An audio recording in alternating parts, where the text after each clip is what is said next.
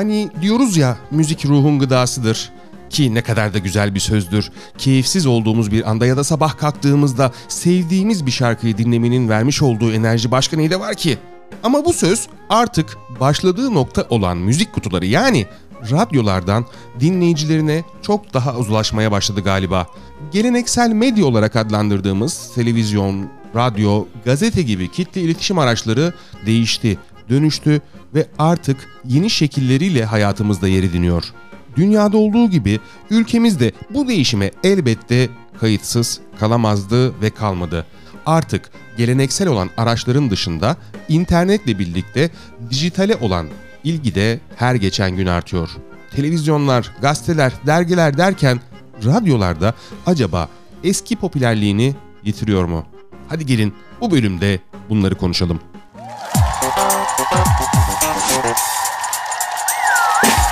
Geçerken uğrayanların, tanıtımı beğenenlerin, dur bakalım ne anlatacakmış diyenlerin, hadi canım öyle miymiş yok daha neler diyenlerin, bilmeyenlerin ve bilmek isteyenlerin, korkmadan bilmiyorum diyenlerin podcast'i ne bileyim başlıyor. Öncelikle çok teşekkür ederim. Gerçekten ilk bölümün sonunda çok güzel yorumlar aldık. Ee, özellikle de radyoculuğa yeniden dönmem konusunda cesaretlendirici pek çok yorum e, beni ikinci bölümün konusunu belirlememde yardımcı oldu. Radyo demişken radyo dinleme alışkanlığının hali hazırda sadık kitlesiyle sektörü ayakta tutacak kadar hala güçlü olduğunu biliyoruz. Ancak radyoyu bir müzik kutusu olarak tanımlarsak bu işlevini büyük oranda yitirmiş de sayabiliriz galiba. Radyonun müzik işlevini karşılayan yeni araçlar artık hayatımızın merkezinde standart donanım olarak bulunuyor. Yani müzik yayınına ulaşmak için çok sayıda global uygulamayı temel düzeyde kullanabiliyoruz, erişebiliyoruz. Dijital dünyanın fazlasıyla yaygınlaşmasıyla beraber birçok sektör gibi radyo ve radyoculukta bundan nasibini aldı. Hali hazırda ulusal ve yerel birçok radyo istasyonu hala varlığını sürdürüyor. Radyonun hangi işlevi radyoyu sadık dinleyici kitlesinden hala ayırmıyor? Radyo yayıncılığının dönüşümü nasıl oldu? Radyolar dijitale entegre oldu mu? Ve podcast yayıncılığının bundaki payı nedir? Dinleyicilerin ve yayıncıların dijitale olan uyumunda ne gibi değişiklikler var ve podcast geleceğin yayıncılığı olarak temellerini mi atıyor acaba? Konunun uzmanına sorup öğrenmek istedik. 20 dakikayı aşmayalım diyerek anlaştığımız ama iki konuşmayı seven kişi olarak bakalım bu sorularla bu bölüm ne kadar sürecek?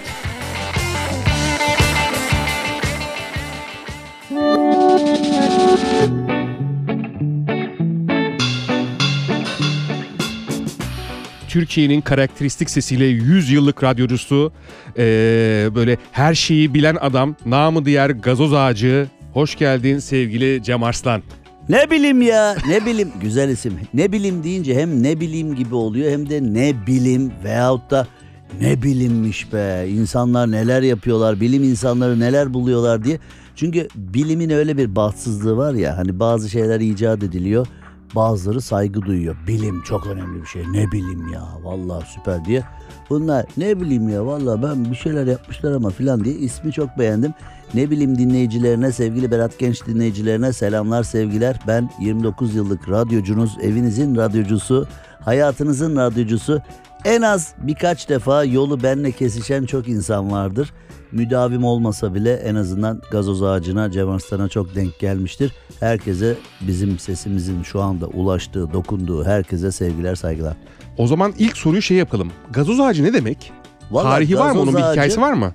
Gazoz ağacının ne demek olduğunu veyahut da benim programın adı e, çok ilginç bir şey değil aslında. Gazoz ağacı e, gazozuna oynanan oyunlarda devamlı kaybeden kimseye de deniyor. Hani o gazoz ağacı olmuş artık devamlı kaybediyor. Herkese gazoz ısmarlıyor anlamında öyle bir anlamı da var.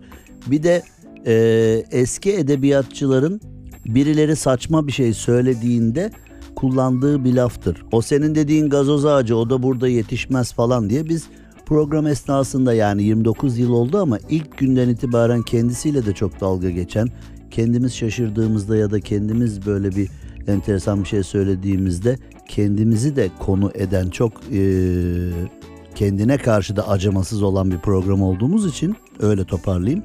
Bu ismi ben uygun buldum yani e, 94 yılında başladım 95 yılında Radyo Klas'a geldiğimde sevgili Kadir Çöptemir'le bu vesileyle ona da bir selam saygı yollayalım.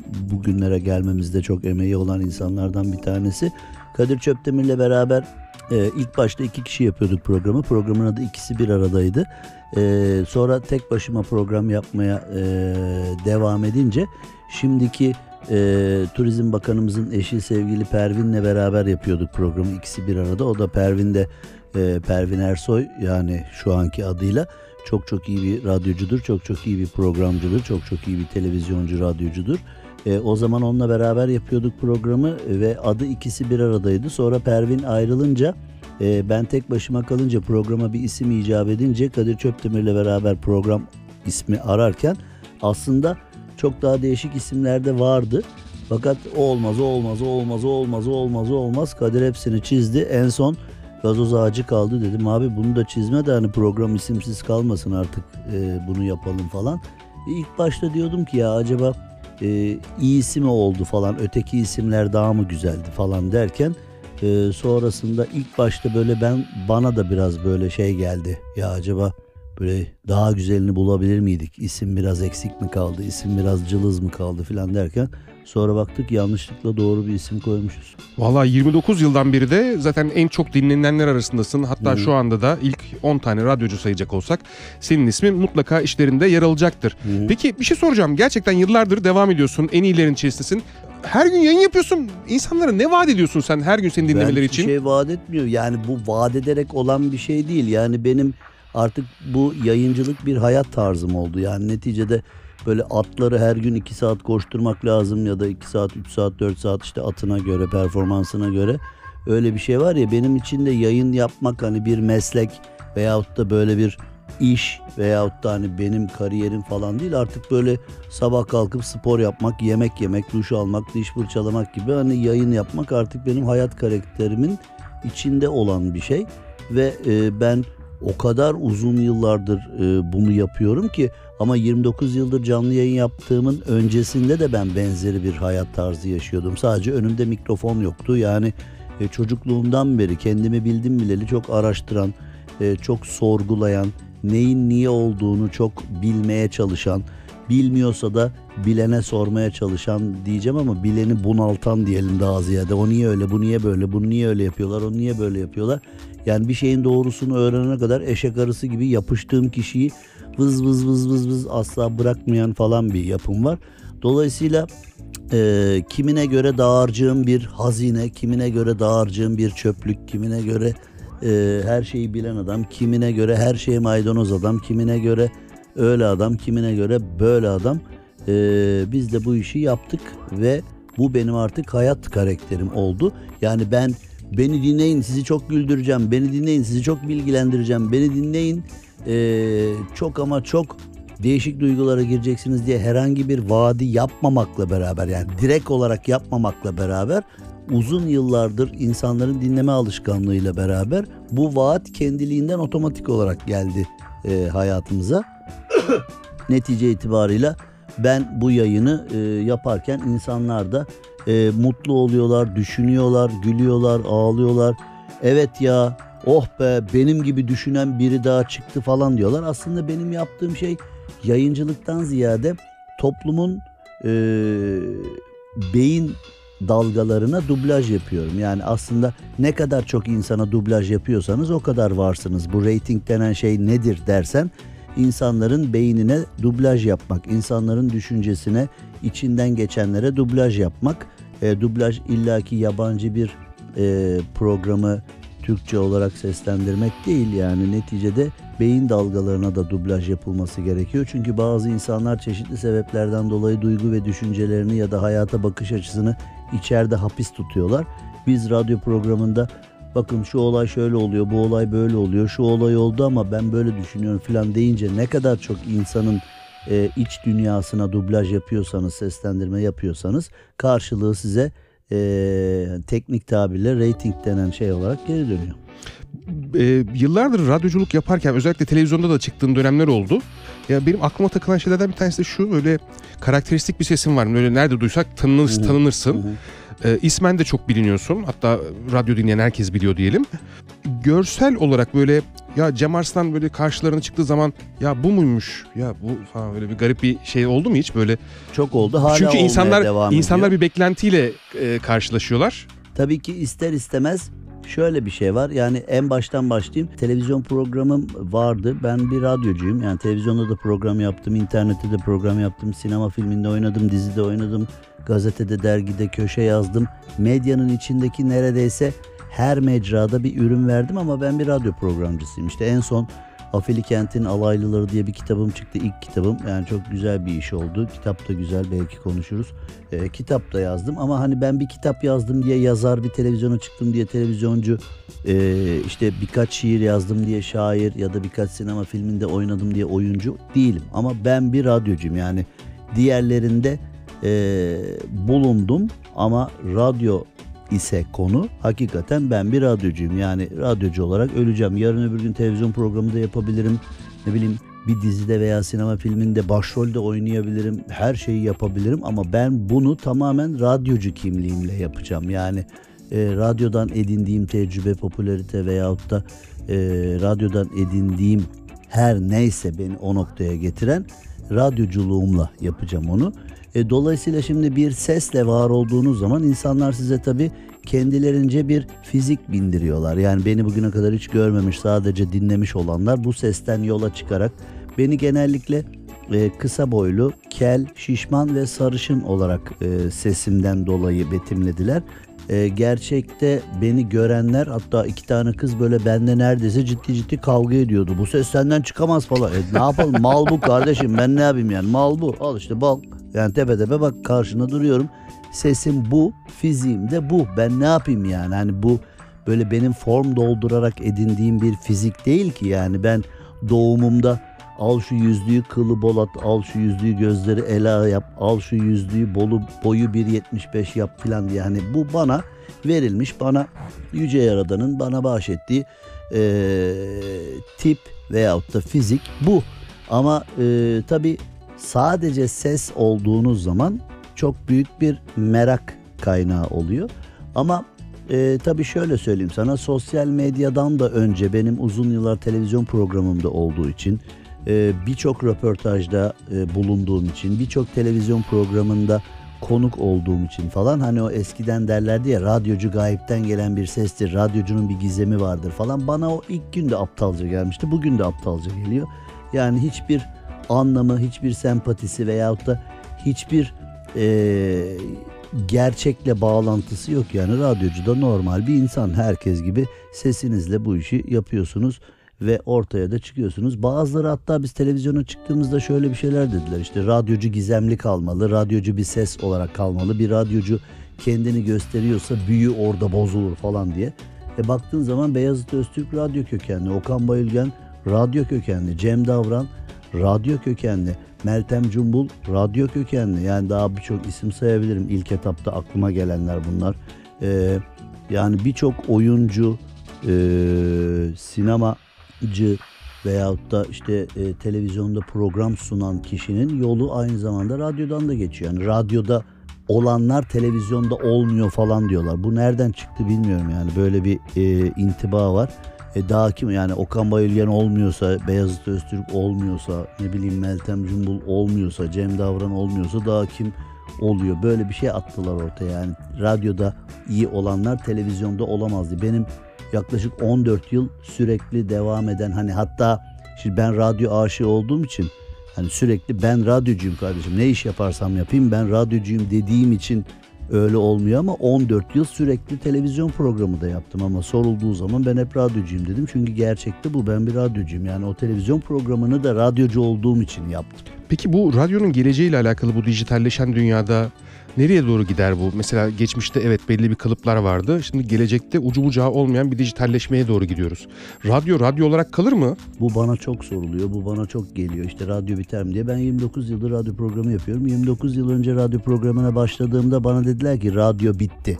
Ben de dedim ki yani puh keşke başlamasaydık ya bitti tam ben başladım radyo bitti olacak iş mi bu diye. Ee, 29 yıldır işte Ben radyo ilk başladığımda datlarla yayın yapıyorduk. Yani şu anda bizi dinleyenler e, datın ne olduğunu bilen vardır, bilmeyen vardır. Dat aslında bir kaset ama daha profesyonel bir kaset. Yani profesyonel işlerde kullanılan, yayıncılıkta kullanılan biraz daha yüksek kalitede bir kaset. Neyse onlarla başladık. Daha sonrasında CD'ler çıktı. Yani ben mesleğe ilk başladığımda kasetten çaldığımı hatırlıyorum. Ege'nin e, Delice Sevda şarkısı çıkmıştı. Onun daha CD'si yoktu. E, o kadar beğenilen bir şarkıydı ki, o kadar severek çaldığımız bir şarkıydı ki kasetten çatır çutur sesleri de yayına gidiyordu. Zar zor çalıyorduk. CD'si sonradan geldi. CD çıktığında oh be dedik CD çıktı hani her şey ne kadar rahatladı falan. Sonra Winamp çıktı, radyo bitti dediler. E, sonra flash diskler çıktı, radyo bitti dediler. Sonra yayın robotları çıktı, radyo bitti dediler. Sonra e, işte bu artık e, kaset CD filan da kalktı. MP3, MP4 olarak e, bilgisayar ortamında e, şarkılar çalınıyor. Artık kim ne yapsın radyoyu filan dediler. Ama şimdi tabii şunu konuşmamız lazım. Şimdi radyo biter mi derken neyi konuşuyoruz? Eğer radyoyu bir e, müzik kutusu olarak görüyorsanız artık hani kimse böyle müzik dinlemek için radyoyu çok fazla tercih etmiyor tabii ki. Yani şu anda e, Türkiye'de müzik radyosu olarak ün yapmış çoğu yer bile artık programcı bakıyor. Artık yayın akışına. Şimdi bir ara müzik radyoları daha çok reyting alıyor diye programcı arkadaşlarımızı işten çıkartıp yerine e, müzik e, çalmaya başlamışlardı. Müzik çalın müzik boş boş konuşuyorsunuz reyting kaybettiriyorsunuz para kaybettiriyorsunuz müzik çalın müzik falan diyen e, öngörüden eksik vizyondan eksik bir radyo sahibi olmuş ama hani nasıl radyo sahibi olduğunu kendi de bilmeyen tipler vardı. Şey gibi lokmacılar gibi lokmacı E, aynen, tuttu herkes aynen, lokmacı aynen, oldu. Aynen aynen yani öyle gibi e, böyle bir salgın şeklinde programcıları e, işten çıkarttılar. Tabii çoğu programcı arkadaşımızın da işte eşi var, ailesi var veyahut da bekar da olsa geçinmesi gerekiyor. Kirası var, kredi kartı borcu var. Onlar da tabii radyodan çıkartılınca e, kendi hayatlarına gittiler. Kimisi dükkan açtı, kimisi bir şirkette iş buldu, kimisi beyaz yaka oldu, kimisi mavi yaka oldu, kimisi esnaf oldu, kimisi e, birkaç tane tanıyorum Amerika'ya yerleşen var, Avrupa'ya yerleşen var. Onlar da programcılıktan uzaklaştılar. Günümüze gelindiğinde şimdi radyodan müzik kutusunu anlıyorsak tabii ki müzik çalan radyolar hani biraz sekteye uğradılar. Çünkü artık işte YouTube'du, Spotify'dı, oydu, buydu, şuydu hani bir sürü mecra var. Ama şimdi e, üretken biriyseniz, üretken biriyseniz ve devamlı içerik üretiyorsanız ve bunu da radyoda yapıyorsanız o zaman e, ben şansınızın azalmadığı gibi her geçen gün daha da yükseldiğini düşünüyorum. Aslında biz canlı podcast yapıyoruz. Yani Gazoz Ağacı programı her gün hafta içi her gün 18'de Süper FM'de başlıyor 20'de bitiyor. Aslında 18'den 20'ye kadar canlı podcast yapıyoruz. Podcast'te nedir? Podcast'te e, bir arkadaşımız oturur mikrofonun başına e, anlatacağını anlatır. Kimi şov yapar, kimi teknik bilgi verir, kimi hikayesini anlatır, kimi şiir okur, kimi senin gibi röportaj yapar, kimisi bilmem ne. Bunu önceden kaydeder sonra e, ortama yükler podcast ortamına. Dinleyici de canının her istediğinde veyahut da ne zaman vakit bulursa onu yapar ama e, ben ne yapıyorum? Ben her akşam 18-20 arası aslında bir canlı podcast yapıyorum. Sonradan onu karnaval.com adresine yüklüyoruz. Beğenen, bir daha dinlemek isteyen veyahut da bir arkadaşına tavsiye eden veyahut da o anda işim vardı dinleyemedim sonra dinliyorum diyenler dinliyor. Dolayısıyla şimdi hani radyo bitti mi? Ee, yeni teknolojiler, sosyal medya radyoyu bitirir mi dediğin zaman benimki gibi bir yayında e, azalmadığı gibi her geçen günde çoğalıyor. Çünkü şöyle bir şey var. Sen araba kullanırken beni dinliyorsun, keyif alıyorsun ama telefon gelebiliyor o an için e, ne bileyim hani eve geliyorsun 2 saatlik programın bir saatini dinleyebiliyorsun 45 dakikasını dinleyebiliyorsun. Kalan kısmını da e, podcast'ten devam ediyorsun. Aslında radyo programının kaçırdığın bölümünü podcast'ten devamını dinleyebildiğin için yani radyo bitmediği gibi yeni çıkan teknolojilere de en rahat ayak uyduran e, mecra oluyor. E, şunu da hesaba katmak lazım. Şimdi canlı podcast yapmanın sayısız faydası var. Sen, sen şimdi mesela dünyanın en büyük komedyenisin giriyorsun bir stüdyoya en güzel şakalar, en güzel espriler, en komik hatıralar, müzik, şov, efekt böyle uçuyorsun kaçıyorsun. Bunu diyorsun ki yayınladığım anda yaracağım ortalığı. Yayınladığım anda Türkiye'de gündem değişecek. Bunu dinleyen hani bir daha başka hiçbir şeyden keyif alamaz hale gelecek duygusuyla bir başlıyorsun.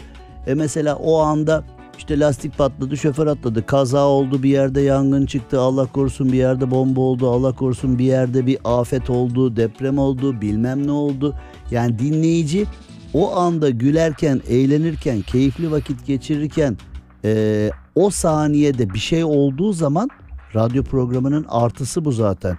Hop bir dakika bu arada gülüyoruz eğleniyoruz ama köprüde bir kaza oldu şeritler kapandı. Hop bir dakika gülüyoruz eğleniyoruz ama işte son dakikada e, ne bileyim bu bir maç sonucu da olabilir. Bu bir devlet büyüğünün açıklaması da olabilir. Bu bir afet de olabilir. Bu yani tüm toplumu ilgilendiren ortak bir payda konu da olabilir. Yani neticede sen radyo programının avantajıyla alakalı ne olabilir diye soruyorsun ya dinleyici açısından o kadar iyi bir şey ki.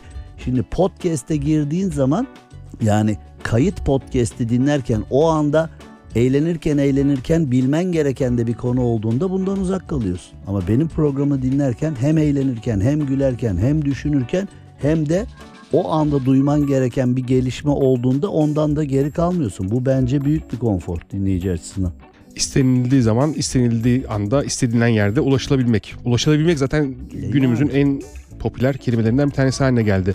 Bu arada e, konuşan radyonu biz tercih ediyoruz. Şimdi e, en azından ben kendim Ya tercih şu ediyorum. anda Sen konu onu ona evrildi. Yani bir 10 sene önce radyo patronları e, stüdyoya kum saati koyanlar, stüdyoya kronometre koyanlar, e, introya bir kelime bile kaçırmayacaksın. Hani şarkı başlamadan 1-2 saniye önce konuşmanı bitirmiş. Yani bir şarkının 30 saniye introsu varsa senin konuşma süren eşittir 28 saniye demektir.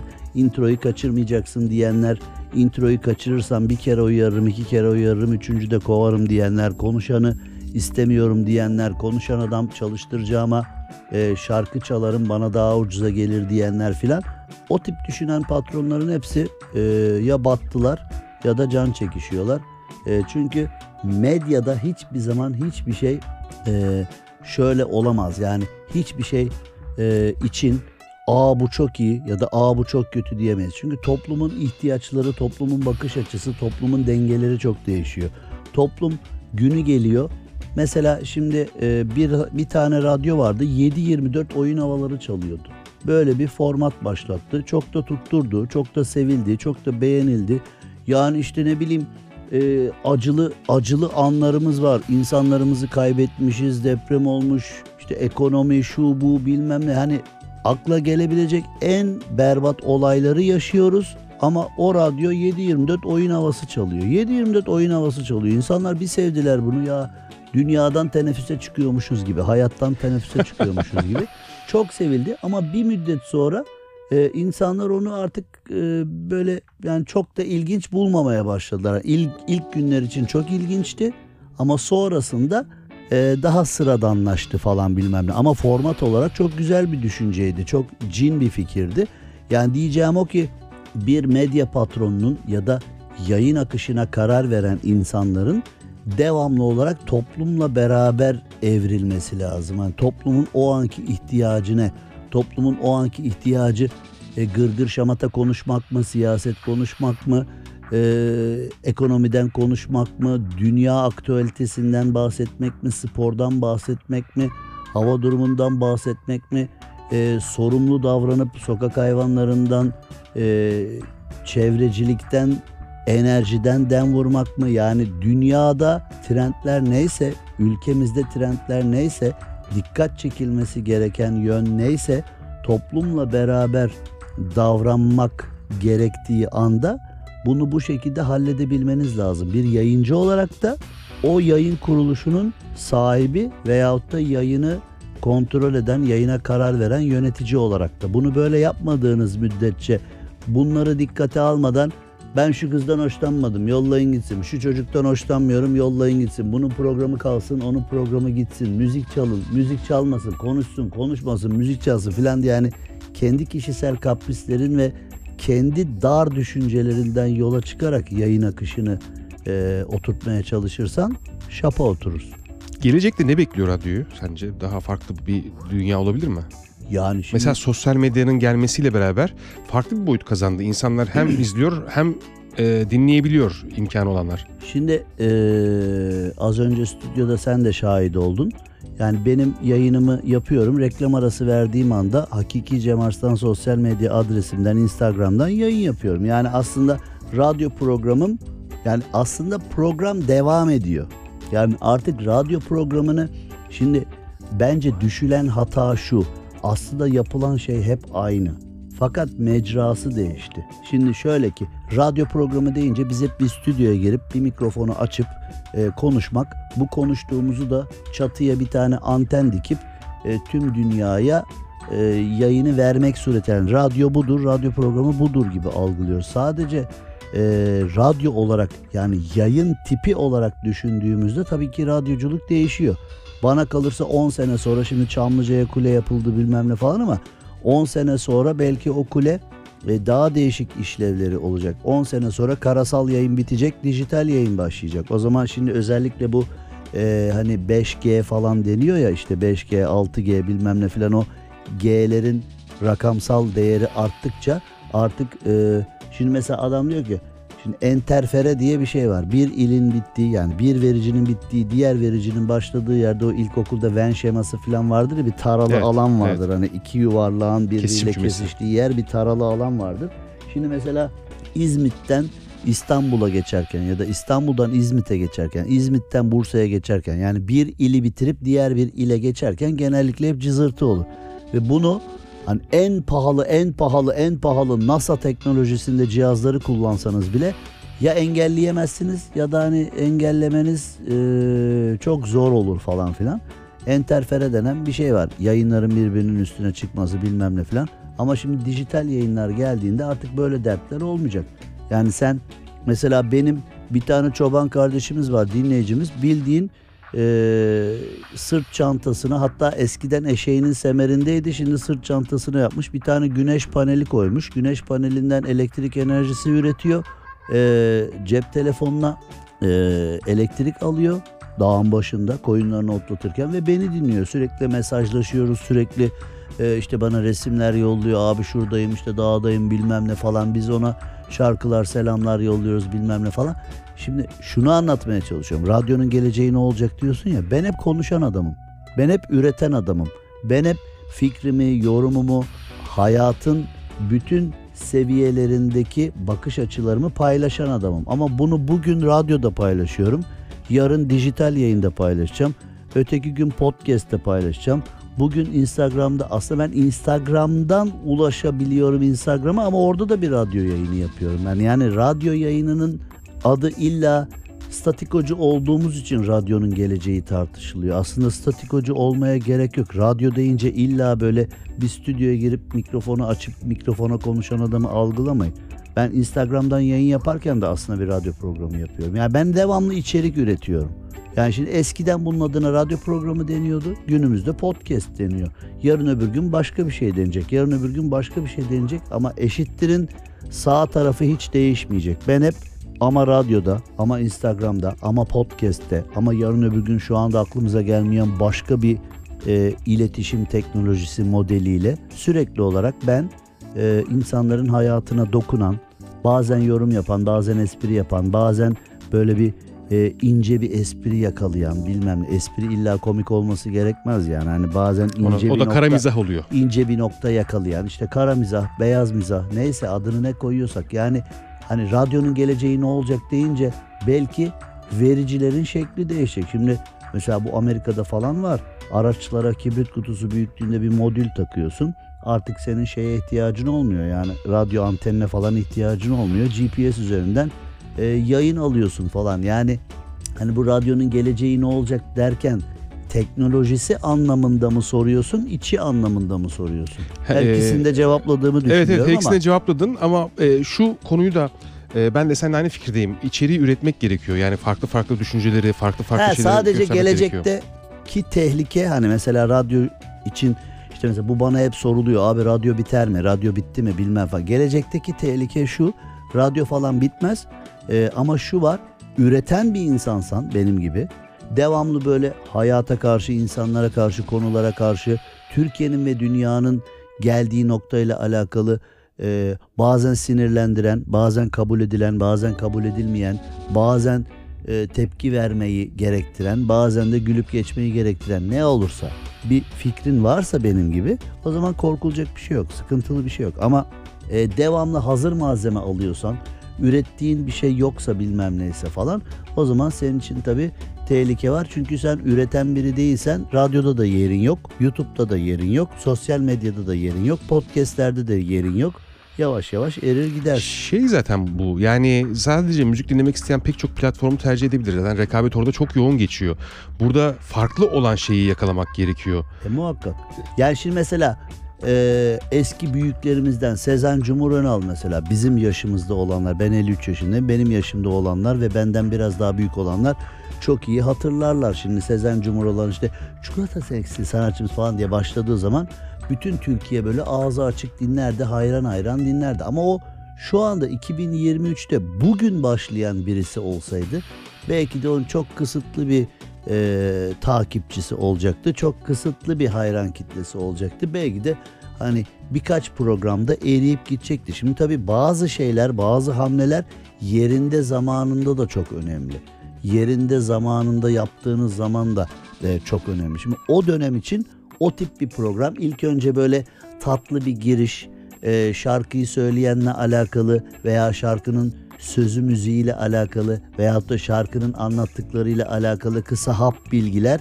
E, biraz da introya böyle özel bir tonlamayla, özel bir e, anons harikasıyla bir dokunuş e, programı bambaşka bir hale getiriyordu. Her dakika dinlediğin şarkıyı bambaşka hani mesleğe ilk başladığımız yıllarda 29 yıl önce bir şarkıyı çalacağın zaman onun önüne şöyle e, bazen içerikle, bazen tonlamayla, bazen işin romantizmiyle, bazen e, şarkının anlattıklarıyla alakalı şöyle kısa bir giriş yaptığın zaman insanları mest ediyordun.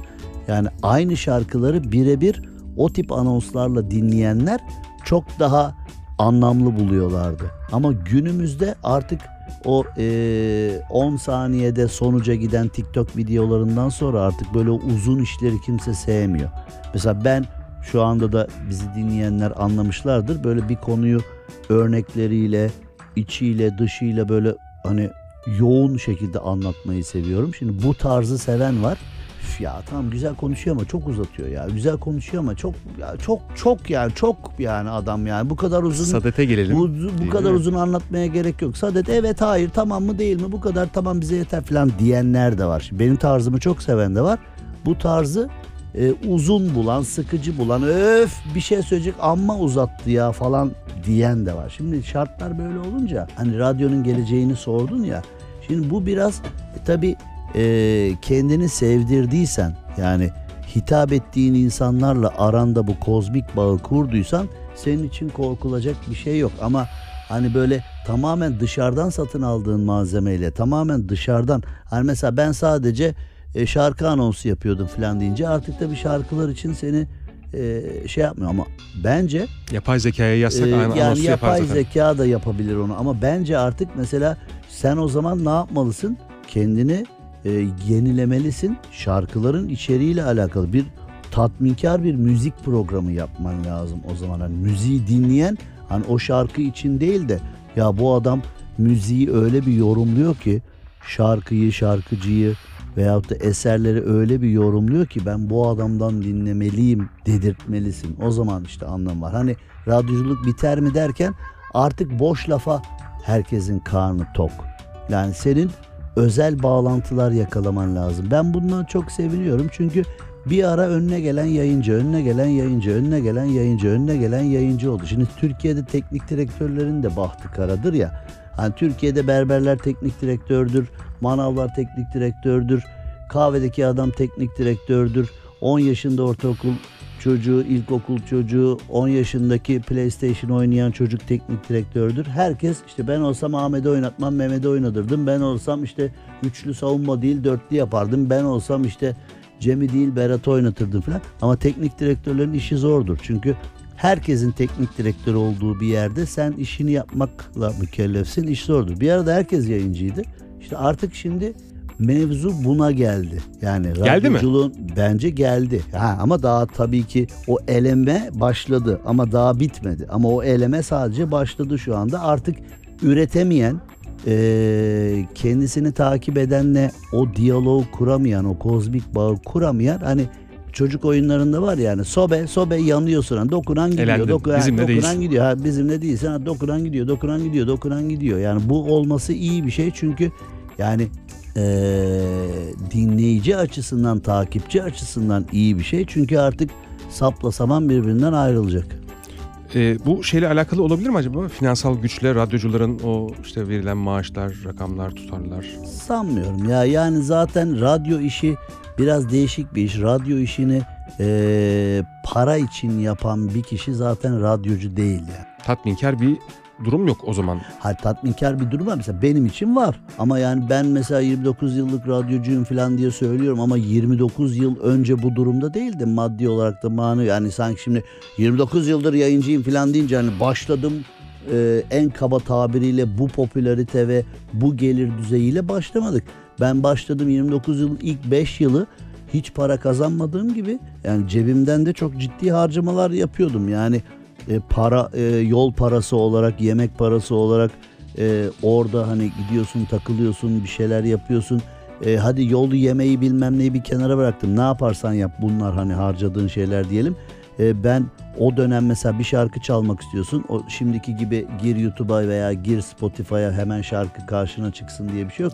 O dönemde öyle bulamıyorsun. Bekle ki Gidip- radyoda çıksın. Ee, gidip bin tane gidip bin tane e, müzik marketi dolaşıyorsun. Her aradığın parça her yerde yok. CD bulamıyorsun. İşte bitti diyorlar bilmem ne. Bulduğun zaman CD'ler anormal para. Gerçekten anormal para yani. CD'ler hiç ucuz bir şey değil. Ee, kaç tane CD'yi ben e, yayında çalacağım malzemeyi aldım. Mesela yayında bir şey yapmak istiyorsun. O zaman prodüksiyonlar öyle şimdiki gibi.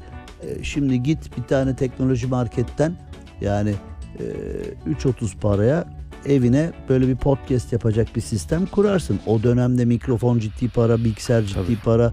Hani bunları e, stüdyo kiraladık, defalarca işler yaptık, bilmem ne yaptık. Yani e, maddi manevi olabilir mi dediğin e, radyodan zaten e, böyle radyodan beklenti para diyen bir kişi hiçbir zaman bir yere gelemez. Hiçbir zaman da para kazanır hale gelemez. Radyo öyle bir şey ki yıllarca veriyorsun, veriyorsun, veriyorsun, veriyorsun. Yani hem cebinden hem kalbinden hem beyninden hem enerjinden. Sonra konuyu belirli bir yere getirdiğin zaman da e, o günlerin acısı her anlamda çıkıyor. Yani maddi olarak da manevi olarak da evet çok uğraştım, çok didindim ama Karşılığı konuyu bir yere getirdim karşılığında aldım diyorsun. Ama sen ilk günden yani ilk radyo programına başladığında radyo programı yaparak hayatımı kazanacağım. Radyo programı yapacağım ve ben karnımı bu şekilde doyuracağım. Ekmeğimi bu şekilde kazanacağım diyorsan yani yüzde yüz demeyeyim ama büyük ihtimalle sonun hüsran olur. Şimdi bizim bir de üniversite ekiplerimiz var. Böyle bu podcastleri özellikle dinleyen ve Hı hı. sizlere soru sormak isteyen insanlar. Tabii. Şimdi istersen böyle 3-4 tane de üniversiteli öğrencilerimizden sorular alalım. En sevdiğim. Merhabalar Cem Bey. Ben Gazi Üniversitesi'nden Erka. Benim merak ettiğim bir konu var. Sorum da bunun üzerine. Biliyorsunuz ki biz Z kuşağı olarak böyle özgürce konuşmayı çok seviyoruz. Peki radyo programlarında siz özgürce konuşabiliyor musunuz? Yani üst yönetimden veya başka yerlerden konuştuğunuz konulara bir kısıtlama geliyor mu? Teşekkürler. Gerçekten zor bir soru aslında. Zor bir soru ama Bence çok kolay bir soru. Yani benim açımdan Evet, Cem evet. Arslan olarak Evet. düşüneyim çok çok çok kolay bir soru. Hani ben şimdi e, bu Oğuzhan Uğur'un Babala TV'deki programından falan da alışkanım. E, oradan da görüyorum. Z kuşağının sorularına, üniversite gençliğinin sorularına sıra geldi deyince böyle daha terleten, daha beni kanırtan sorular gelecek derken bu e, benim açımdan çok basit bir soru oldu. Şimdi tabii radyoda ben özgür konuşabiliyor muyum? Ben özgür konuşabiliyorum. Çünkü özgür konuşmanın da şimdi özgür konuşmak nedir diye sorsanız en kaba en yüzeysel tarifiyle özgür konuşmak eşittir e, kuralsız konuşmak, aklına geldiği gibi konuşmak, e, özgür konuşmak adı üstünde yani ne istiyorsan söyleyebilmek esası üzerine kurulu bir konuşma gibi tanımlanabilir, betimlenebilir. Ama bence özgür konuşmak bu demek değil.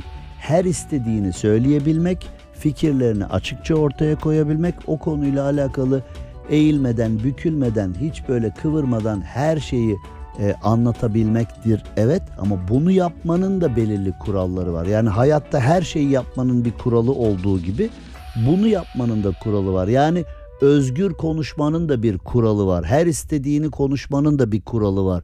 E, kimseden korkmadan, kimseden çekinmeden bunu söylersem başıma bu gelir mi diye çekinmeden konuşmanın da kendi içinde e, bazı altın ipuçları var. Şimdi ben bunları çok iyi biliyorum. Ben bunları yani bu konuda alçak gönüllü olmaya gerek yok. Ben özgür konuşmanın formüllerini, özgür konuşmanın e, altın anahtarlarını iyi değil gerçekten çok iyi bildiğim için e, ben bu konuda e, her istediğimi konuşabiliyorum ve benim özgür konuşmanın altın anahtarlarını bildiğimi yönetim de bildiği için bana aman abi bak hani hassas günler yaşıyoruz aman abi aman abi aman abi hani şurada şunu değil de aman abi falan demiyorlar. Şimdi e, özgür konuşmayı kısıtlayan hani siyasete yakın kanallar yok mu? Var. Özgür konuşmayı kısıtlayan e, siyasete yakın medya patronları, medya yöneticileri yok mu? Var. Ama ben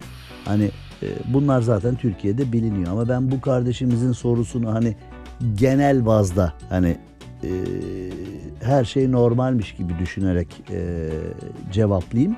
Şöyle ki eğer siz size o programı emanet eden kişilerin gözünde ya bu adam e, hani karıncayla takılır belini incitmez merak etmeyin filan imajını verdiysen orada bir sıkıntı yok. Ama sen ya bu şimdi konuşurken konuşurken bir gaf yapar bu. Konuşurken konuşurken bir pot kırar. Konuşurken konuşurken bir böyle hani ee, güzel güzel giderken birdenbire bir çuval inciri berbat eder filan gibi bir ee, soru işareti veyahut da e, bir böyle bir flu bir alan bıraktıysan o zaman tabii ki aman abi aman abi aman abi hani e, jüride vardı ya Orhan Gencebay ile Bülent Ersoy bu. Aman Bülent'ciğim aman hani aman Bülent'ciğim bir sıkıntı aman Bülent'ciğim başımıza olalım. bir iş almadan hani bu geceyi de hasarsız tamamlayalım kafası gibi.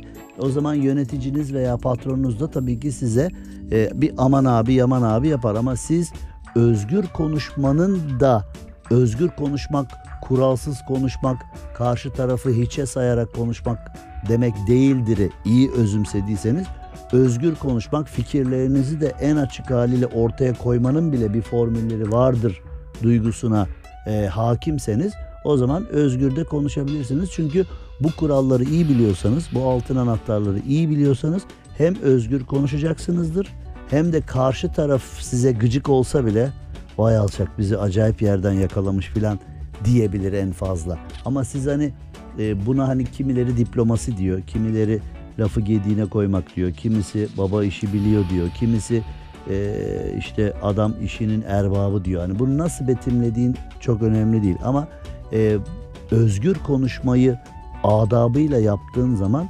konuşabilirsin. Ama özgür konuşmak demek birine şimdi bazıları mesela özgür konuşmayı karıştırdığımız durumlar var. Özgür konuşmak ne demek? İşte ben karşı tarafa yedi ceddine vereyim veriştireyim. İstediğim gibi hakaret hatta artık böyle eleştiriyi aşıp hakaret gibi de konuşayım falan. Ee, işte böyle ona canımın istediği gibi kol bacak dalayım falan bilmem yani. Özgür konuşmak tam bunu anlıyorsak e, bana abi bırakmadılar ki kol bacak dalayım bırakmadılar ki yedi ceddine dalayım falan. Yani şimdi e, tam özgür oluyordum bana bunu yaptırtmadılardan kastın buysa o zaman tabii işin zor. Ama dediğim gibi yani e, fikirlerini hiç sansürlemeden e, net bir şekilde ortaya koymanın yöntemlerini iyi biliyorsan, bu anlamda iyi ilerliyorsan bir sıkıntı yok. Ben de bunun yani bu konuda alçak gönüllü olmayacağım. E, ben de bunun yöntemlerini biliyorum. Nerede gaza, nerede frene basacağımı biliyorum. Hangi konuya ne kadar gireceğimi biliyorum ve bunları bildiğim için e, kendime sakladığım hiçbir düşünce olmadan aslında ah be abi ah be abi bir ortam uygun olacaktı ki bak nasıl konuşuyordum filan gibi e, geyiklere hiç girmeden ne düşünüyorsam ne konuşuyorsam ortaya koyuyorum. Benim dinleyicinin benim dinleyicilerim de beni takip eden insanlar da bunu böyle yaptığımı net olarak biliyorlar zaten. Şimdi bir tane daha sorumuz var. O da geleceğe dair bir soru galiba. Merhabalar, ben İstanbul Medeniyet Üniversitesi'nden Ahmet. Cem Bey sorum, günümüzde üniversite öğrencilerinin çeşitli zorluklarla boğuştuğu bu dönemde bir amaç uğruna emek sarf eden gençler çalışma ve başarma azimlerini nasıl koruyabilirler? Evet bize öyle bir şey söyle ki Cem Arslan umudumuz yeşersin yeniden diyor arkadaşımız. Valla tabii bunu sadece tek bir cümleyle başarabilmeyi çok isterdi. Ben üniversitede ortalama 8 yıl radyo programcılığı e, dalında ders verdim iletişim fakültesinde. Şimdi e, şöyle bir mevzuat gördüm. Üniversitelerde e, iletişim fakültesinde bizim sınıf 55 kişi civarındaydı. Ben hiç 55 kişiyi bir arada görmedim. Özellikle vakıf üniversitelerinde üniversiteler çok fazla gencimiz var. Çok fazla genç öğrencimiz var. Hani bunları bir yere park etmek lazım. Bunları da bir yere park edelim deyip sanki e, onları oraya park etmişler gibi. Yani eğitim alsınlar diye değil de hani bunlar boş duracağına işte bir yere park edilmesi lazım. Üniversiteye park edelim gibi olmuş. Neden böyle diyorum? E, ben derse gidiyordum. Kantinde, üniversitenin kantininde bırak oturacak, ayakta duracak yer yok. Metrobüs gibi kantin. Derslere gidiyorsun. Dersler 5 kişi, 6 kişi, 10 kişi. Yani mesela şöyle diyeyim. Ben kantine gidiyorum. İşte Ayşe, Fatma, Pınar, Zeynep, Berat, Ali, Veli oturuyorlar hep beraber. Aa hocam nasılsın işte dün seni dinledik çok eğlendik bilmem ne. Hocam bir otur çay içelim sana çay ısmarlıyorum. Memnuniyetle falan oturuyorsun çocuklarla sohbet muhabbet çay içiyorsun. Ders saati geliyor çocuklar ben gideyim. O az önce çay içtiğin Zeynep, Pınar, Ayşe, Fatma, Berat, Ali, Veli hiçbiri yok. Diyorsun ki kardeşim Zeynep nerede? Pınar nerede? Hani Ayşe, Fatma nerede? Hocam diyorlar bugün gelmediler. Oğlum yavrum kızım ne gelmediler? Az önce beraber çay içtik bahçede. Yani gelmediler diyor filan. Neyse o gün öyle geçiyor. Haftaya mesela bir bakıyorsun ya da ondan sonraki hafta bir veya iki hafta sonra bir bakıyorsun. Zeynep gelmiş, Pınar gelmiş. Zeynep kızım sen neredesin? Geçen hafta bahçede çay içtik. Anam baban buraya 100 bin lira para veriyor. Ve seni eğitim alıyorsun diye düşünüyor. E bahçede çay içtik beraber. Hep beraber öğrenci grubu. Sonra derse gittim. Derste yoksun neredesin? Hocam diyor erkek arkadaşımla sorunlarım var. İşte bunalımdayım falan. Ya kızım sen 19, 20, 21 yaşında bir insansın. Senin hani eğitim hayatını yarım bırakacak kadar erkek arkadaşınla ne sorunun olabilir ya? Senin üç çocuğunla kış günü sokağa mı attı seni ya? Yani ne sorunun olabilir? İşte diyor e, sorunum var. Peki tamam hadi. E, Peki değil ama peki. Tamam eyvallah.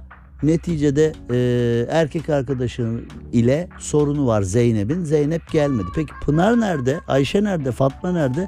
Hocam zor gününde arkadaşımızı yalnız mı bırakalım falan diye. Yani kantini böyle magazin forever'a çevirmişler. Kendilerince çok büyük bir e, problem olarak gördükleri bir konuda e, derslere girmiyorlar. Ve ben 8 yılda az değil ve bu arada sadece vakıf üniversitelerinde değil, devlet üniversitelerinde çalıştım, özel üniversitelerde çalıştım, workshoplar yaptım. Yani her gelir düzeyindeki okulda da çalıştım. Yani bu böyle bu anlattıklarım sadece atıyorum devlet üniversitesinde öyle de vakıfta öyle değil ya da vakıfta öyle de devlette böyle değil gibi algılanmasın yani her yerde çalıştım. Ee, şöyle bir şey var. Bizim sınıfta radyo programcısı olmak isteyenlere dedim ki arkadaşlar bakın ben öğretmen değilim. Ben bu işi canlı olarak yapan biriyim. Okul yönetimi de benim ders vermemi bu yüzden istiyor. Yani akademik derslerin yanında bu işi yapan Uygulama. insan da uygulamada hani size anlatacak bir şeyleri olsun diye. Benim programlarıma gelin, stüdyoya gelin. Yani yarın öbür gün eğitimini aldığınız konuda bu işler canlı olarak, gerçek olarak nasıl yapılıyor gelin görün dedim. Yüzlerce öğrenciden bir veya iki kişi gelmiştir. O da böyle ben artık her hafta fırça atıyorum yine gelmediniz yine gelmediniz diye artık sırf şunun çenesi dursun diye geldiler yani. Geçerken uğramıştır hocam. Geçerken uğradılar. Zaten bir geldiler. Yarım saate yakın durup hocam bizim gitmemiz lazım programımız var deyip gittiler. Şimdi e, bir de tabii şöyle bir şey var. Çoğu gencin dağarcığında şöyle bir şey var. Bence çok hasta bir düşünce ama var. E, diyor ki hocam diyor şimdi ben iletişimde ders verdiğim için kendi açımdan söyleyeyim. Belki bu soruyu soran kardeşimiz başka bir daldadır, branştadır ama ben hani kendi ders verdiğim branştan yola çıkarak cevaplıyorum bu arada bu soru bu soruyu. Ee, diyor ki hocam diyor iletişimi bitireceğiz de ne olacak ya diyor. Zaten tanıdık olmadan işe girilmiyor ki diyor. Yani tanıdık olmadan hiçbir medya kuruluşuna giremeyiz diyor. Dedim ki yavrum bak ben Erzincanlıyım yeteri kadar kıllıyım. Sizin kıllı enişteniz, kıllı torpiliniz ben olayım. Nerede çalışmak istiyorsun? Nerede çalışmak istiyorsun? Yani e, büyük bir gazetede mi, büyük bir televizyon kuruluşunda mı, e, sinemada mı, yapım şirketinde mi, nerede çalışmak istiyorsun? Ben seni oraya işe sokamazsam, senin torpilin ben olamazsam gel suratıma tükür diyorum. Ama ne zaman? Ama ne zaman? Benim sana kanaat getirmem lazım. Yani ben Cem Arslan olarak bir şirketi arayıp alo e, gazete mi bir öğrencim var e, onu işe alın diyebilmem için benim sana güvenmem lazım. Şimdi dördüncü sınıflara ders veriyorsun soruyorsun. İngilizce var mı? Yok. Proje var mı? Yok. YouTube kanalı var mı? Yok. Hani böyle bir uzmanlığın var mı? Yok. Ee, üniversiteyi okurken aynı zamanda böyle peşinden koştuğun, kendini geliştirmek için yaptığın e, yan dallar var mı? Hani kurslar gibi, staj gibi veyahut da işte kendimi geliştirmek için gidiyorum gönüllü olarak şu şeyin içinde bulun. Öyle bir şey var mı? Yok. Sadece evden kantine canın isterse kantinden derse dersten de ya sevgilinle buluşmaya artık en son yatmaya da eve gidiyorsun. Yani kendini geliştirmiyorsun. Ee, şimdi hani bu hani çok çok çok klişe olmuş bir şey var ya hani artık yeni gençliği şey bozdu. Hani işte Ali gel yazıyorsun Ali geliyor falan hani, hani oturduğumuz Evet. yerde falan. Bunun tabii bir gerçeklik payı da var. Yani maalesef arzu ettiğimiz şeye gitmek yerine o imkanın sana gelmesini bekliyor. Şimdi mesela bana diyor ki hocam diyor beni işe sok diyor bak ben atıyorum beni NTV'de işe sok diyor bak ben nasıl çalışıyorum falan diyor. Ya kardeşim NTV böyle bir riski alır mı yani? Sen böyle bir risk alır mısın bir de yani? yani ben böyle bir riski alır mıyım? NTV böyle yani ben şimdi alo NTV mi? Benim bir öğrencim var. Sen bunu işe al. Yani iyi çıkacağını düşünüyoruz falan. Hani yapacağına inanıyor falan. Ya NTV şimdi hani e, ne bileyim karnaval grupta şimdi ben burada bizim gruba ya bir tane bir öğrenci var siz bunu bir işe alın olacak bundan olacak olacak falan. Yani böyle bir riski kimse alır mı? Yani en nihayetinde senin o iş yerine kabul edilmen için her şeyi halletmen lazım. Şimdi dördüncü sınıfa gelmiş İngilizce konusunda çok zayıf. Yabancı dil konusunda çok zayıf öğrenci. Soruyorsun diyor ki hocam diyor ailemle de konuştum işte yurt dışına gideceğim Türkiye'de öğrenilmiyor falan. Ya diyorum ki yurt dışında dersler de İngilizce biliyorsunuz değil mi? Yani hani şimdi çoğu kişi mesela yes no seviyesinde ya da böyle çok basic bir İngilizcesi var. Benim İngilizcem de çok kötü. Ee, yani bende de işte yani kendimi götürecek kadar bir İngilizcem var. Günlük bir İngilizcem var. Ama şimdi öğrenci açısından baktığında zayıf bir İngilizcesi var ve zannediyor ki yurt dışına gittiğim zaman bülbül gibi şakıyacağım. Ya kardeşim yurt dışına bir İngilizce temelle gidersin. Sadece pratiğini orada geliştirirsin. Yani İngilizce bilmeyen bir kişi yurt dışına gittiği zaman ancak Türkçesini geliştirip geliyor. Çünkü bütün Türk öğrenciler lisandan dolayı toplumla entegre olamadıkları için bir araya geliyorlar. Bir Türk kahvesi buluyorlar ya da bir Türk kafe buluyorlar ya da bir Türk takılacak mekan buluyorlar. Hepsi orada. Toplumla entegre olamadıkları için bütün günü orada geçiriyorlar. Öyle bir zayıflık var. Şimdi arkadaşımızın sorusu çok güzel bir soru. Hani bakıldığı zaman e, bence cevabı kendi içinde saklı bir soru.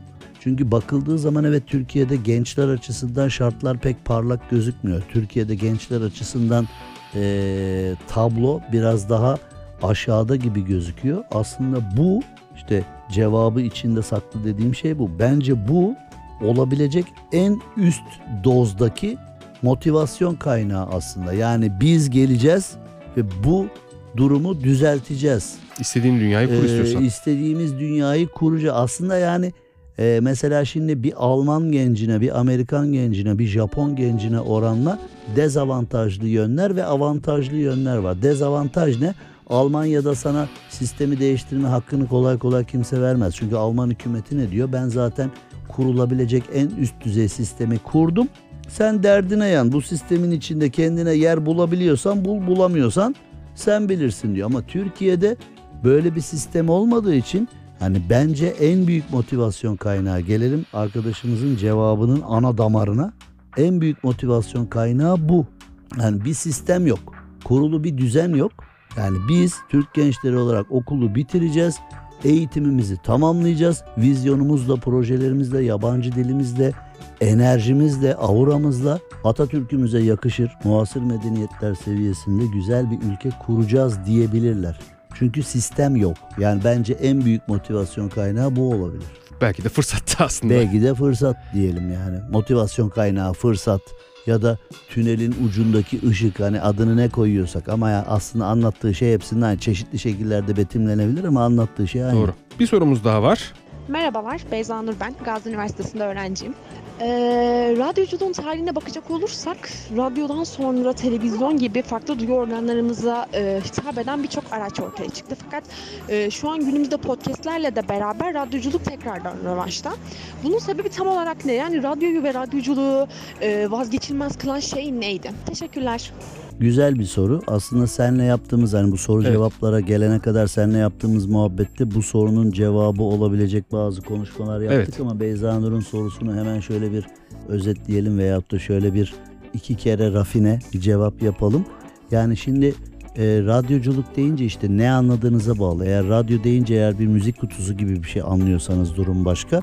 Üreten adam hani Türkiye ile dünya ile alakalı e, komik, dram, teknolojik bilmem ne konu ne olursa olsun hani bütün konularla alakalı konuşabilen, bütün konularla alakalı kafa açan bir adamsanız o zaman takip edilen bir adamsınız. Yani şimdi yine aynı yanlışa düşülüyor. Şimdi radyoculuk bizim hani değişik duyu organlarımıza hitap eden diyor. Şimdi öyle medyalar var ki hani şimdi Green'in 50 tonuna girmeye çalışmıyorum ama o zaman öyle ürünler, öyle şeyler var ki çok değişik duyu organlarımıza da hitap ediyor. Aslında hani e, çıkan sesin veya çıkan konuşmanın senin hangi dürtüne, hangi duyu organına veyahut da senin iç dünyandaki hangi noktaya dokunduğuna biraz da kendin karar veriyorsun. Biraz da bunu kendin tayin ediyorsun. Netice itibariyle az önce söylediğim gibi üreten bir insansan ve seni dinleyen, seni takip eden insanların dünyasına, seni dinlemeden önceki hallerine oranla artılar katan biriysen kimse senden vazgeçmiyor. Kimse seni bırakmıyor zaten. Şimdi Beyza da bence Beyza Nur'du galiba Evet pardon. Beyza Nur. Aynı yanlışa düşüyor. Yani radyoyu sadece bir mikrofon ve bir antenden yani bir mikrofon bir ses masası bir antenden ibaret zannettiğin zaman radyoculuk acaba bitiyor mu falan diyor. Radyoculuk bitmiyor sadece çehre değiştiriyor. Yani eskiden e, bir stüdyodan yayın yaparken şimdi yarın öbür gün bir evde oturacağız. E, belki stüdyoya falan artık hiç gitmeyeceğiz. Bir stüdyoda oturacağız ya da evin bir köşesinde oturacağız. Kulaklığımızı takacağız. Duygu ve düşüncelerimizi, esprilerimizi, günlük olan konularla alakalı e, yorumlarımızı, dokunuşlarımızı, gülmeceleri, ağlamacaları oradan e, vereceğiz insanlara. Belki artık beni radyodan değil podcast'ten dinleyecek, radyodan değil YouTube'dan dinleyecek, radyodan değil e, Spotify'dan dinleyecek. Ama neticede bu benim radyocu olduğum gerçeğini e, değiştirmiyor. Yani ben içerik üretip takipçilerimle paylaşıyorum. Bunu radyodan yapıyorum. Mesela şimdi e, Uğur Dündar da televizyon programı yaparken mesela Uğur abi hep gazetecilik yapıyorum falan der. Şimdi der ki ne gazeteciliği televizyondasın filan. Statikocu olmaya gerek yok. Gazetecilik yani bir sıfat. Yani gazetecilik yapıyorum derken konuyu araştırıyorum. ilgilisiyle röportaj yapıyorum. ilgilisine soruyorum. Bilgiyi, belgeyi, tanıkları takip ediyorum. Bir dosya oluşturuyorum demektir gazetecilik yapıyorum. Ha bunu bu dosyayı oluşturduktan sonra bunu gazetede paylaşmak, bunu televizyonda paylaşmak, bunu YouTube'da paylaşmak, bunu radyoda paylaşmak o artık hani senin ortaya çıkarttığın, yaptığın gazeteciliğin hangi mecrada denk geliyorsa oradaki tezahürü oluyor. Bu başka bir şey ama biz tersten gidip statikocu yani medya statikoculuğu yaptığımızda "E, radyo bitiyor mu falan diyor. Ya radyo bitmez artık üreten yani artık radyo diye bir şey yok. Üreten adamsan bunu radyodan, podcast'ten, YouTube'dan, televizyondan, e, Spotify'dan, Apple Müzik'ten, oradan buradan her yerden yapıyorsun bunu. Yani radyoculuk bitmiyor. Aslında yani yaptığın iş hep aynı ama sadece çehre değiştiriyor. Araçları değiştiriyorsun aslında yani. Mesela Bir şimdi bir alışveriş araça yapıyoruz değil mi? Alışveriş diye bir şey var.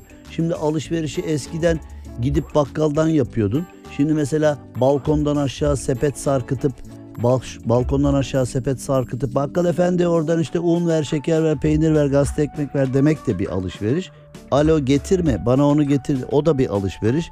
İşte hani ne bileyim gidip market arabasıyla reyonlar arasında dolaşıp almak da bir alışveriş. Aslında hepsi bir alışveriş. Şimdi mesela marketler bitiyor mu? Hani getir oldu diye işte böyle hani e, evimize motosikletle getirenler kurye sistemi hayatımıza özellikle pandemi döneminden sonra kurye sistemi buram buram hayatımızda. Evet. Evet. Şimdi kurye sistemi hayatımıza çok fazla girdi mi diye bu şuna benziyor. Eyvah kuryeler çok fazla marketler artık kapanacak mı?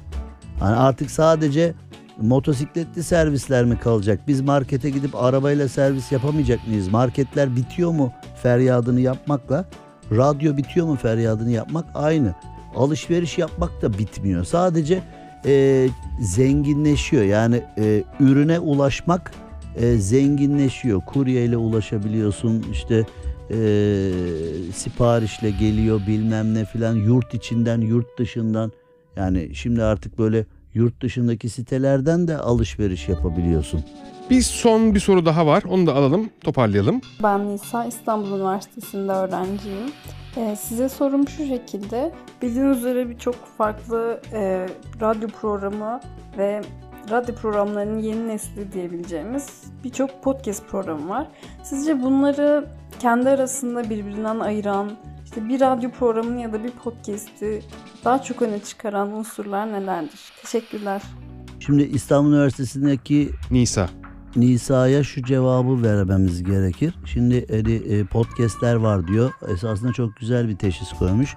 Podcastler radyo programcılığının yeni nesil adı olabilir. Az önce söylediğim gibi. Yani aslında yaptığımız iş hep aynı betimlemesi fark ediyor sadece. E, statikoculuk yapmamak lazım. Sadece radyo programı deyince stüdyonun içinde e, mikserin düğmesini açıp mikrofonla konuşan adam gibi düşünmemek lazım. Bu konuştuğunda çatıdan yayınlayan adam gibi düşünmemek lazım. Çeşitli şekillerde insanlara ulaşabiliyoruz. Şimdi yapılan podcastlerin farkı nedir diyor. Yapılan podcastlerin e, değil mi? Öyle Evet, sordu. doğru, Yapılan doğru. podcastlerin farkı nedir diye soruyor. Birbirinden bunları ayıran şey nedir diye soruyor. Aslında bunları birbirinden ayıran şey dinleyen kişinin beyni. Dinleyen kişinin hayat zevki, dinleyen kişinin hayata bakış açısı. Aslında podcast'i yapan açısından bir durum yok. Podcast'i yapan açısından bir e, ayrıcalık veya podcast'i yapan kişi açısından e, bir değişiklik yok. Yani sen podcast'i yapan kişiyi süzebilen, podcast'i yapan kişiyi anlayabilen, podcast'i yapan kişinin o espriyi neden yaptığını, o yorumu neden yaptığını, o yaklaşımı neden sergilediğini veyahut da konuya neden o örnekle girdiğini veya konuyu neden finalde o örneğe bağladığını yani podcast'i yapan kişinin ilişkilendirme yeteneğini eee, anlayabilen biriysen zaten podcast'i yapan kişiyi seviyorsun. Aslında sen podcast'i yapan kişiyi sevmiyorsun, kendini seviyorsun. Bu biraz Fight Club filmi gibi bir şey. Yani aslında sen podcast'i yapan kişiyi veyahut da radyo programı yapan kişiyi veyahut da televizyona bile bunu katabiliriz. Televizyonda program yapan kişiyi kendin diye dinlediğin, kendin diye izlediğin için seviyorsun. Yani aslında ben radyo programı yaparken beni severek dinleyen kişinin kendisiyim ben. Ben değilim, ben Cem değilim. Yani bazen e, kamyonu süren e, Ahmet Kaptan'ım, bazen öğrenci Nisa'yım, bazen ev hanımı Ayşe'yim, bazen e, baba Mustafa'yım. Yani onun için e, dinleyicin kadarsın. Yani dinleyicinin anladığı kadarsın. Dinleyicinin sevdiği kadarsın. Aslında dinleyici seni sevmiyor. Dinleyici senden kendini dinliyor. Yani bu çok ince bir nokta aslında. Yani podcastleri birbirinden ayıran nedir falan deyince şimdi mesela bugün sen Hasan Can'ı dinleyip çok seviyorsan aslında sen Hasan Can'sın. Bugün Cem Arslan'ı dinleyip Cem Arslan'ı çok seviyorsan aslında sen de bir Cem Arslan olduğun için. Bugün bir Cem Yılmaz'ı dinleyip izleyip çok gülüyorsan aslında sen de bir Cem Yılmaz olduğun için. He sadece biz tecrübeli yayıncılar olduğumuz için eee, konuyu daha derli toplu işte hani özel bir anons şekliyle, özel bir anons formülü şekliyle, özel bir anlatım şekliyle daha derli toplu verdiğimiz için aslında kaba anlamda kendisiyim. Ya ben beni seven birisi için ben oyum aslında. Ama ben tabii bunu daha derli toplu yaptığım için de eee, daha çok takip ediliyorum. Ama aslında insanlar beni kendileri olduğu için seviyor. Son olarak Afilli Kent'in alaylıları. Hı hı. O kitapta da böyle son cümlelerim böyle çok e, içime dokundu böyle çok da hoşuma gitti. Hı hı. E, hani ben çok önemliydim. Bensiz olmuyordu. Ne oldu birden diye Hı. falan diye başlayan bir cümle var. Ya beni böyle bir yaşlandığımız için nedir bilmiyorum da birazcık böyle şey yaptı ya. Hüzünlendirdi. aslında seni hüzünlendirmedi. Seni zaten bildiğin ama o ana kadar kaçtığın bir gerçekle yüzleştirdi yani. Onu okurken artık kaçı yani bugüne kadar bilinçli veya bilinçsiz bu durumdan hep kaçıyordun. Bu cümleden hep kaçıyordun. O cümle seni artık kıstırdı köşeye. Artık kaçamıyorsun. Evet ya ben e, bu durumun içindeyim diyorsun. Bu kitap aslında şehirde yaşayan ama şehirli olamayan insanların kara mizahı. Bu kitap şehirde yaşayan ama şehirli olmayan veya olamayan insanların o şehirde yaşamakla şehirli olmak arasındaki cenderedeki e, bazen feryatları, bazen e, ters bağlamaları, bazen çaresizlikleri, bazen de e, işte e, düşülen o tuhaf metaforlar filan falan Yoğun iş Yani, hayatımızda, evet, okul hayatımızda ve aile arkadaşlık hayatımıza dokunan gibi. Yani Bir kitap. çünkü şöyle bir şey var. Ben çok alkışlıyorum mesela bir insan işte köyünde yaşıyor ya da böyle ne bileyim 3000 5000 nüfuslu bir kasabada yaşıyor ve diyor ki ya burası bana dar. Hani ben çok daha büyük imkanlar içinde çok daha büyük yerlerde yaşamalıyım. Tamam büyük alkış Barış Manço gibi rahmetli alkış alkış alkış evet bravo. Hani kendinde bunu bulduysan kendi içindeki bu gerçeği yakaladıysan sana bravo yani. Çok tebrikler. Evet git tamam büyük şehirde yaşa. Büyük şehrin vizyonu bırak sana yararlı olsun falan filan.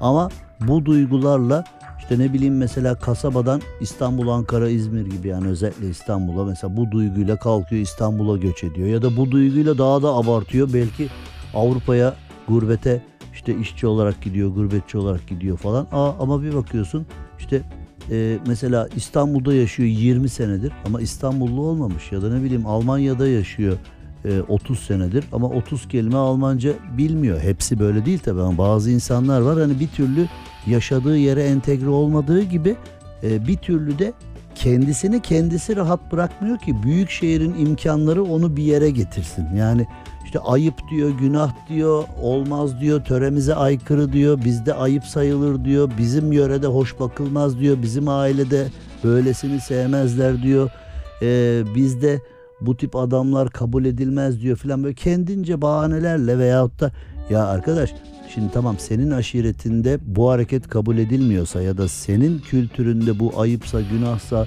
e, ters bakılan bir şeyse filan o zaman kendi kültürünün içinde kal. Yani sen o kültürü yarmışsın.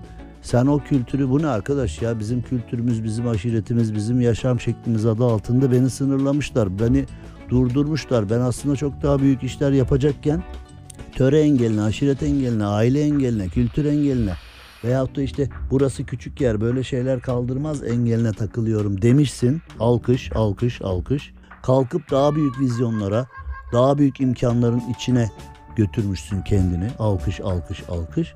E buraya kadar her şey tamam. Burada tamam pil bitmiş. Enerji buraya kadar.